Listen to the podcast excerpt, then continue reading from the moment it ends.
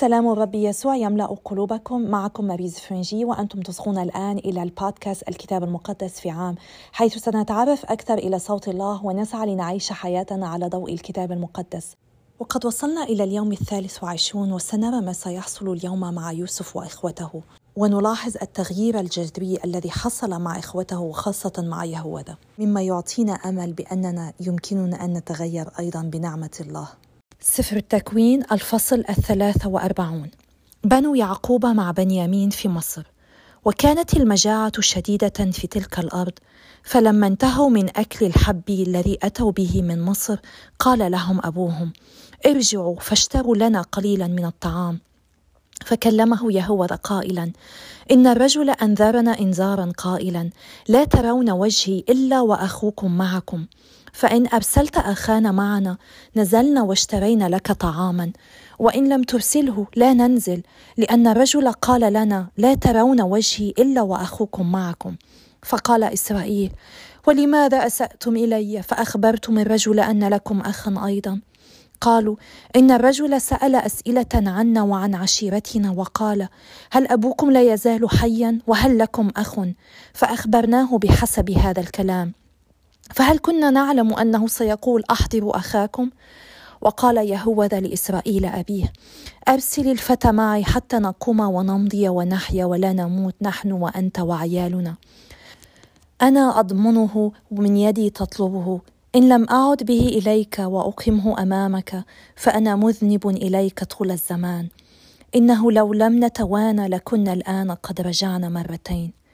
فقال لهم إسرائيل أبوهم إن كان الأمر كذلك فاصنعوا هذا. خذوا من أطيب منتجات الأرض في أوعيتكم واذهبوا بهدية إلى الرجل. شيء من البلسان وشيء من العسل وصمغ قطاد ولاذن وفستق ولوز. وخذوا في أيديكم فضة أخرى. والفضة المردودة في أفواه أكياسكم ردوها بأيديكم. لعل ذلك كان خطأ. وخذوا أخاكم وقوموا فارجعوا إلى الرجل. والله القدير يهب لكم رحمة أمام الرجل فيطلق لكم أخاكم الآخر وبنيامين. وأما أنا فإن فقدتمهما أكون فقدتهما. اللقاء في بيت يوسف. فأخذ القوم تلك الهدية وأخذوا في أيديهم ضعف الفضة وبنيامين وقاموا ونزلوا إلى مصر ووقفوا أمام يوسف. فلما رأى يوسف بنيامين معهم قال لقيم بيته ادخل القوم البيت واذبح حيوانا وأصلحه فإن القوم يأكلون معي عند الظهر. فصنع الرجل كما قال يوسف وأدخل القوم بيت يوسف. فخافوا حين أدخلوا بيت يوسف وقالوا إنما نحن مدخلون بسبب الفضة التي ردت في أكياسنا اولا ليهجموا علينا ويوقعوا بنا ويأخذون عبيدا مع حميرنا. فتقدموا إلى قيم البيت وكلموه عند باب البيت وقالوا العفو يا سيدي إننا نزلنا اولا لنشتري طعاما وكان لما وصلنا إلى المبيت وفتحنا أكياسنا أننا وجدنا فضة كل واحد في فم كيسه فضتنا بوزنها فعدنا بها في أيدينا وأتينا بفضة أخرى لنشتري طعاما ونحن لا نعلم من الذي جعل فضتنا في أكياسنا. فقال كونوا في سلام لا تخافوا. إن إلهكم وإله أبيكم رزقكم كنزا في أكياسكم. وأما فضتكم فقد صارت عندي ثم أخرج إليهم شمعون. وأدخل الرجل القوم بيت يوسف وأعطاهم ماء. فغسلوا أرجلهم وأعطى علفا لحميرهم. وهيأوا الهدية حتى يأتي يوسف عند الظهر لأنهم سمعوا بأنهم هناك سيأكلون الطعام. ولما قدم يوسف إلى البيت قدموا له الهدية التي في أيديهم وسجدوا له إلى الأرض فسأل عن سلامتهم ثم قال هل أبوكم الشيخ الذي ذكرتموه في سلام ولا يزال حيا؟ قالوا عبدك أبونا في سلام ولا يزال حيا. وانحنوا وسجدوا. ورفع يوسف عينيه ورأى بنيامين أخاه ابن أمه فقال أهذا أخوكم الصغير الذي ذكرتموه لي؟ وأضاف أنعم الله عليك يا بني. ثم أسرع يوسف وقد احترقت أحشاؤه شوقا إلى أخيه ورغب في البكاء فدخل الغرفة وبكى هناك. ثم غسل وجهه وخرج وتجلد وقال قدموا الطعام. فقدموا له وحده ولهم وحدهم وللمصريين الآكلين عنده وحدهم. لأن المصريين لا يجوز لهم أن يأكلوا مع العبرانيين لأنه قبيحة عند المصريين. وجلسوا أمامه البكر بحسب بكريته والصغير بحسب صغره. وكانوا ينظرون بعضهم إلى بعض مبهوتين ثم قدم لهم حصصا مما أمامه. فكانت حصة بنيامين خمسة أضعاف حصة كل واحد منهم وشربوا معه وسكروا. سفر التكوين الفصل الأربعة وأربعون. كأس يوسف في كيس بنيامين. ثم أمر يوسف قيم بيته وقال له املأ أكياس القوم طعاما قدر ما يستطيعون حمله واجعل فضة كل واحد في فم كيسه واجعل كأسي كأس الفضة في فم كيس الصغير مع ثمن حبه. فصنع بحسب كلام يوسف الذي قاله له. فلما أضاء الصبح صرف القوم مع حميرهم فبعد أن خرجوا من المدينة ولم يبعدوا قال يوسف لقيم بيته قم فاسع في أثر القوم فإذا أدركتهم فقل لهم لم كفأتم الخير بالشر؟ أليست هذه هي التي يشرب بها سيدي ويتكهن بها؟ قد أسأتم فيما صنعتم. فأدركهم وقال لهم ذلك الكلام. فقالوا له لماذا يتكلم سيدي بمثل هذا الكلام؟ حاش لعبيدك أن يصنعوا مثل هذا الأمر. فإن الفضة التي وجدناها في أفواه أكياسنا رددناها إليك من أرض كنعان. فكيف نسرق من بيت سيدك فضة أو ذهبا؟ من وجدت معه الكأس من عبيدك فليمت ونحن أيضا نكون للسيد عبيدا. قال أجل وبحسب قولكم فليكن. من وجدت معه الكأس يكون لعبدا وأنتم تكونون براء. فأسرعوا وحط كل واحد كيسه على الأرض وفتح كل واحد كيسه ففتشه مبتدئا بالأكبر حتى انتهى إلى الأصغر. فوجدت الكأس في كيس بنيامين فمزقوا ثيابهم وحمل كل واحد حماره ورجعوا إلى المدينة. ودخل يهوذا وإخوته بيت يوسف وهو لم يزل هناك وارتموا أمامه إلى الأرض. فقال لهم يوسف ما هذا الصنيع الذي صنعتم؟ أما علمتم أن رجلا مثلي يتكهن فقال يهوذا ماذا نقول لسيدي؟ بماذا نتكلم وبماذا نتبرأ؟ قد كشف الله ذنب عبيدك. ها نحن عبيد لسيدي. نحن ومن وجدت الكأس في يده. قال يوسف حاش لي أن أصنع هذا. بل الرجل الذي وجدت الكأس في يده هو يكون لي عبدا. وأما أنتم فاصعدوا بسلام إلى أبيكم. توسط يهوذا. فتقدم إليه يهوذا وقال يا سيدي أرجو أن يقول عبدك كلمة على مسمع سيدي ولا تغضب على عبدك فإنك مثل فرعون. كان سيدي قد سأل عبيده قائلا هل لكم أب أو أخ؟ فقلنا لسيدي لنا أب شيخ وله ابن شيخوخة صغير قد مات أخوه وبقي هو وحده لأمه وأبوه يحبه. فقلت لعبيدك انزلوا به إلي لألقي نظري عليه. فقلنا لسيدي لا يقطب الفتى أن يترك أباه وإن تركه يموت أباه. فقلت لعبيدك إن لم ينزل أخوكم الصغير معكم فلا تعودون ترون وجهي. فكان لما صعدنا إلى عبدك أبي أننا أخبرناه بكلام سيدي. وقال أبونا ارجعوا فاشتروا لنا قليلا من الطعام فقلنا لا نقدر أن ننزل. أما إن كان أخونا الصغير معنا فننزل لأننا لا نقدر أن نرى وجه الرجل ما لم يكن أخونا الصغير معنا. فقال لنا عبدك أبي أنتم تعلمون أن امرأتي ولدت لي ابنين فخرج أحدهما من عندي فقلت إنه قد افترس, وإلى الآن لم أره. فإن أخذتم هذا أيضا من أمامي فأصابه سوء. أنزلتم شيبتي بالشقاء إلى مثوى الأموات. والآن إذا عدت إلى عبدك أبي والفتى ليس معنا ونفسه متعلقة بنفسه فيكون أنه عندما يرى أن الفتى ليس معنا يموت وينزل عبيدك شيبة عبدك أبينا بحسرة إلى مثوى الأموات. لأن عبدك قد ضمن الفتى لأبي قائلا إن لم أعد به إليك أكون مذنبا إلى أبي طول الزمان. فليبقى عبدك الآن مكان الفتى عبدا لسيدي ويصعد الفتى مع إخوته. فإني كيف أصعد إلى أبي والفتى ليس معي؟ لا شهدت الشقاء الذي يحل بأبي. أيوب الفصل خمسة وثلاثون. الله يبالي بشؤون الناس. وواصل أليه كلامه وقال أتحسب من العدل أن تقول أنا أبر من الله؟ قلت ماذا يفيدك؟ وأي نفع لي ألا أخطأ؟ أنا أجيبك بالكلام أنت وأصدقائك معك تطلع إلى السماء وانظر وتأمل الغيوم إنها أرفع منك فإن خطئت فماذا تؤثر فيه؟ وإن أكثرت من المعاصي فماذا تلحق به؟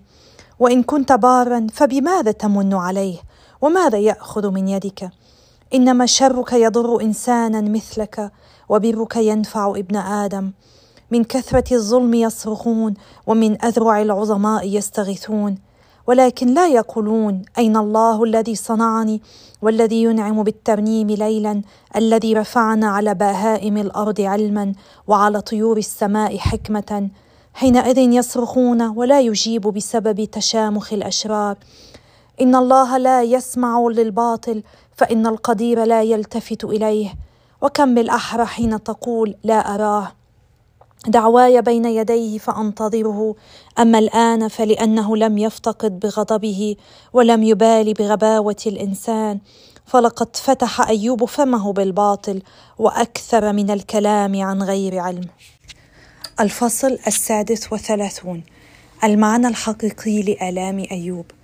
ثم واصل أليه كلامه وقال اصبر علي قليلا فأبين لك فإن لي عن الله اقوالا أخرى.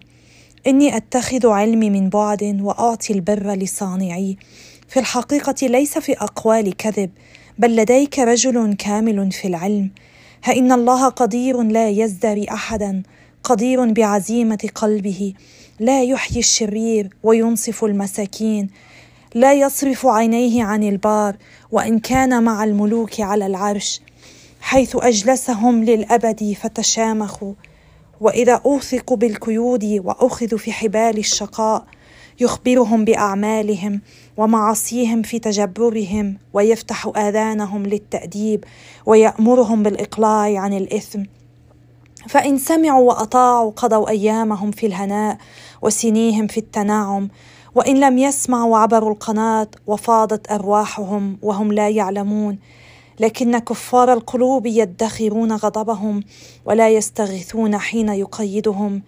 تموت نفوسهم في الصبا وتنتهي حياتهم بين المأبونين. أما المسكين فيخلصه ببؤسه وبالضغط يفتح أذنه. وأنت أيضا يبعدك عن فم الشدة إلى مكان رحب لا ضيق فيه وأطعمة مائدتك مليئة بالدسم. ولكنك مليء بحكم شرير فالحكم والقضاء يمسكانك. احذر أن تستهويك الوفره وأن تحيد بسبب رشوة وافرة. أيكفيك يسرك؟ أيكفيك يسرك؟ لا ولا الذهب ولا جميع أركان القوة. لا تتشوق إلى الليل حيث تزول الشعوب فجأة. احذر أن تتجه إلى الإثم فإن ذلك ما فضلته على البؤس. نشيد في الحكمة القديرة. إن الله متعال بقدرته فمن يماثله في المعلمين؟ من سن له طريقه أو قال له قد فعلت شرا؟ أذكر أن تعظم عمله الذي يرنم به الأنام. كل بشر يراه والإنسان يبصره من بعيد. إن الله عظيم فوق ما نعلم وعدد سنيه لا يحصى. يجذب قطرات الماء ثم يرشحها مطرا لسيله الذي تفيضه الغيوم وتصبه على جمهور البشر. فهل من يفهم انتشار الغيوم وقصف كوخه؟ نشر برقه حوله وغمر أسس البحر. إنه بذلك يدين الشعوب ويرزقهم طعاما وافرا. يكس كفيه بالبرق ويأمر له بهدف ورعده ينبئ بقدومه والقطيع نفسه يشعر باقترابه. الفصل الرابع من كتاب الأمثال من الآية العاشرة إلى الآية التاسعة عشر. اسمع يا بني واقبل أقوالي فتكثر لك سن الحياة. على طريق الحكمة دللتك وفي سبيل الاستقامة أسلكتك فلا تضيق خطاك في سيرك. وإذا أسرعت فلا تعثر تمسك بالتأديب لا تطلقه أحفظه فإنه حياة لك. في سبيل الأشرار لا تدخل وفي طريق أهل السوء لا تمشي. حد عنه ولا تعبر فيه تحول عنه واعبر. فإنهم لا ينامون إذا لم يسيئوا ويسلبون النوم إذا لم يعثروا. لقد أكلوا خبز الشر وشربوا خمر عنف. أما سبيل الأبرار فمثل نور الفجر الذي يزداد سطوعا إلى رائعة النهار. وطريق الأشرار كالظلام فلا يعلمون بأي شيء يعثرون. أيها الآب القدوس إننا نمجدك نسبحك نشكرك. أنت أب صالح أنت تحبنا وأنت معنا دائما. نسألك يا رب أن ترسل لنا روحك القدوس حتى نستمر بالإصغاء لكلمتك وتفتح قلوبنا وتغيرنا يا رب من خلال هذه الكلمة. باسم يسوع نصلي آمين. منذ بضعة أيام رأينا كيف أن إخوة يوسف شعروا بالغيرة من حب أبيهم له لدرجة أنهم كانوا مستعدين لقتله وفي النهاية باعوه كعبد. اليوم نرى أن الأمور تغيرت. على مر السنين بعد رحيل يوسف حصل شيء في حياتهم لأن قلوبهم تغيرت. عندما تعرضت حياة أخيهم الصغير المحبوب من أبيهم بنيامين لخطر أن يصبح عبدا ليوسف كانوا مستعدين للمجازفة بحياتهم وأن يصبحوا هم عبيدا ليوسف. في السابق لم يكترثوا أبدا لشعور أبيهم الذي تألم كثيرا لفقدان يوسف. أما الآن فشيء تغير. هم لا يريدون أن يسببوا هذا الألم لأبيهم. لذلك كانوا على استعداد أن يعرضوا حياتهم للخطر من أجله. يمكننا فعلا أن نرى أن هؤلاء الرجال قد تغيروا وهذا يشير إلى أننا جميعنا رغم أننا محطمين رغم كل ضعفنا البشري يمكننا أيضا أن نتغير. لاحظ التغيير الذي حصل مع يهوذا منذ بضعة أيام رأينا فساده وكيف أن الشهوة أغوته وقام علاقة جنسية مع كنته ظنا منه أنها عاهرة. عندما كان يهوذا أصغر من ذلك سنا لم يظهر أي اعتبار لأخيه يوسف أو لأبيه يعقوب وأقنع إخوته بأن يبيعوا يوسف عبدا ثم كذب على أبيه بالنسبة لمصير يوسف كما رأينا سابقا. ولكن ما أعظم التغيير الذي حدث في يهوذا؟ لقد انزعج الرجل الآن من جهة أبيه وأخيه الأصغر بنيامين حتى إنه كان مستعدا أن يموت من أجلهما. هو قد ضمن لأبيه يعقوب سلامة بنيامين الصغير وها هي الفرصة قد حانت ليهوذا في بوعده رغم أنه مصير رهيب بالنسبة ليهوذا أن يصبح عبدا ليوسف إلا أنه كان مصمما على حفظ كلمته لأبيه فأظهر شجاعة عظيمة في تنفيذ وعده. يجب أن نعي أنه عند حمل المسؤولية علينا أن نقوم بها بكل عزم وشجاعة دون اعتبار للتضحية الشخصية. يمكننا حقا أن نتطلع إلى يهوذا كمثل صالح فها هو الآن يسعى ما عليه أن يفعل كابن وأخ صالح. عندما تكون على وشك أن تفقد الأمل من جهة نفسك أو من جهة الآخرين تذكر أن الله يستطيع أن يحدث تغييرا كاملا حتى في أكثر الشخصيات أنانية كما رأينا في مثل يهوذا. جميعنا محطمون وجميعنا ضعفاء ونحن بحاجة ماسة لمساعدة الله. هذا واقع الإنسان. بدون مساعدة الله لا يمكننا ابدا أن نتغير إذا كان بإمكاننا الآن أن نتغير لنوفر على أهلنا أو احبائنا أي ألم فلنطلب أن نكون مثل يهوذا. فلنصلي لا أن نكون فقط مثل يوسف نسير دائما مع الله بل أن نصبح أيضا مثل يهوذا الذي تغير قلبه. إن النعمة تعلمنا أنه لا يجب علينا أن نعيش دائما في خطايانا. إن نعمة الله كفيلة بأن تساعدنا لكي نتغير. والكتاب المقدس يذكرنا باستمرار أن الله يريدنا أن الله يتحدث معنا وأن الله يتواصل مع كل واحد منا. الله تكلم معك اليوم. الله تكلم معك اليوم. لماذا لا تتكلم معه في المقابل؟ لماذا لا تقضي بعض الوقت مع هذه الآيات؟ تتأمل فيها أكثر تصلي وتطلب من الله أن يغيرك. أن يغيرك ولا تنسى أن تصلي من اجلي ومن أجل كل الذين يصغون إلى هذه التسجيلات. فنحن جميعنا في وحدة صلاة نسير معا في هذه المسيرة على أمل أن نفهم قصة الخلاص أكثر وأين نحن منها وأن نقترب من الرب أكثر. كل يوم نسير فيه مع الله من خلال الكتاب المقدس. الله يحبك الله أمين والله قادر أن يغيرك. هذه بعض الدروس المهمة التي تعلمناها من الكتاب المقدس فلنشاركها مع غيرنا وندعوهم للانضمام إلينا في هذه المسيرة مع الكتاب المقدس في عام. وإن شاء الله أتوق إلى أن أكون معكم غدا في حلقة أخرى. والله يباركنا أجمعين.